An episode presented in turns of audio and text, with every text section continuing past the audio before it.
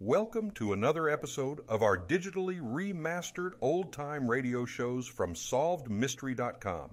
Visit our website for complete collections of your favorite old time radio series. Remember to follow us so you won't miss new releases from SolvedMystery.com. Well, it's not going to be uh, long before we're in the midst of uh, political conventions, and as a sidelight to uh, convention news, we thought you might be interested in meeting our next guest. We've asked to drop by today Dr. Sherman Y. Maycroft, who has been hired by uh, one of the parties, and we're not at liberty to mention which one, uh, to give advice to speakers who will be making addresses during convention. Dr. Maycroft, welcome to our Bob and Ray booth. Well, thank you very much. Shot, shot. I wonder if, uh, first of all, you tell us exactly why you were hired uh, by the party and what you're uh, planning to do.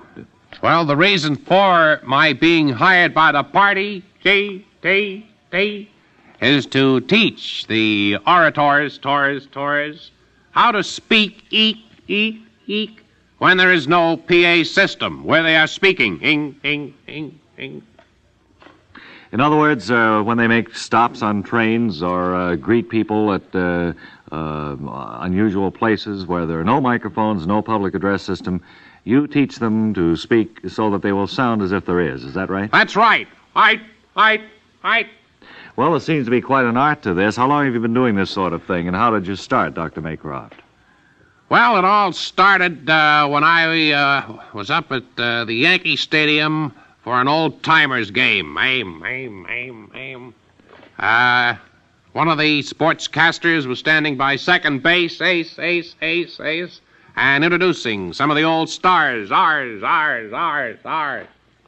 And it hit me then, then, then. then. You felt that there was a crying need for someone to train uh, people to talk that way. I felt that way, eh, eh, Do you talk this way all the time, Dr. Maycroft? No, just to emphasize uh, what I teach. H, H, H, H. Well, would you give us just a little sample of uh, the opening lines of a speech after the uh, student has taken your course in uh, public speaking without a microphone?